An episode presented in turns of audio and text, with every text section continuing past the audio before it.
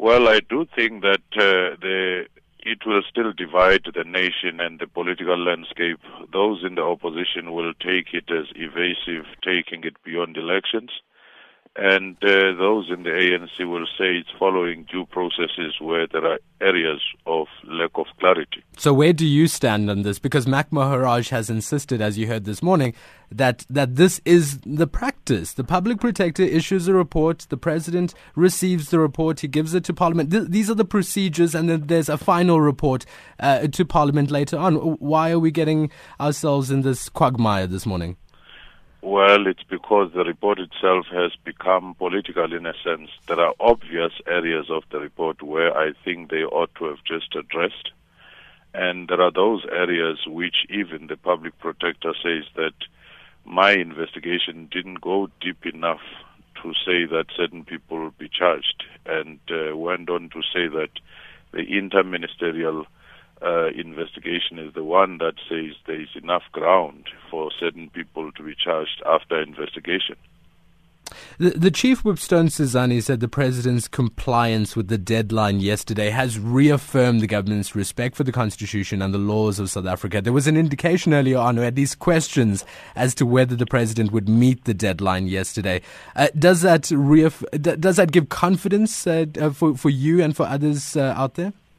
Not necessarily. I do think that uh, the compliance was a minimalist compliance in a sense of saying something has been done on that day, rather than a detailed response, which I guess some people were expecting and the public uh, protector was recommending. Is there a possibility that anyone will be held accountable for this? I guess that's the question that many are asking at the end of the day in the final analysis, it's always your consultants and uh, your middle level uh, managers. Uh, rarely does it go up to the very top uh, politicians and ministers. Uh, let's get to what's in the business day this morning. Uh, they had a report on the SIU's website last night, which changed uh, after the uh, report from the president. It was changed from completed to ongoing, the status of the Nkandla investigation.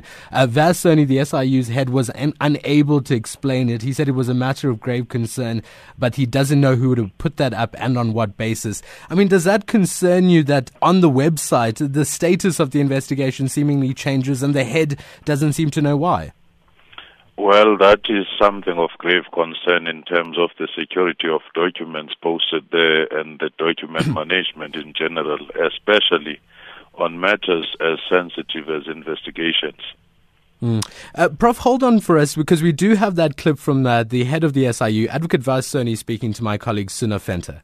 We do four things we make evidence available for disciplinary hearings, for civil prosecutions, bring civil matters in court, and then we submit a report. These are usually consecutive activities. Okay, so where are we now in terms of that process?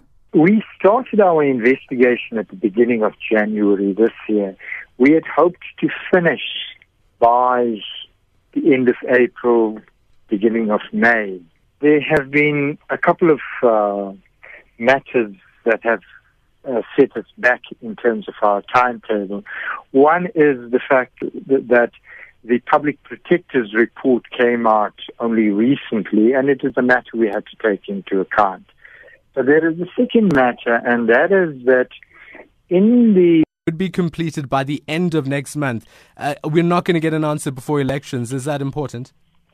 Well, it's clear that uh, in the opposition sections, they'll say that it comes only after the elections and therefore will see it as a political ploy.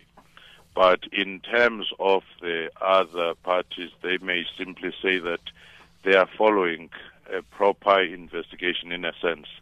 And it is quite clear that because of elections, it doesn't matter how you look at this report, it has become political in a sense, both in the ruling party and the opposition party.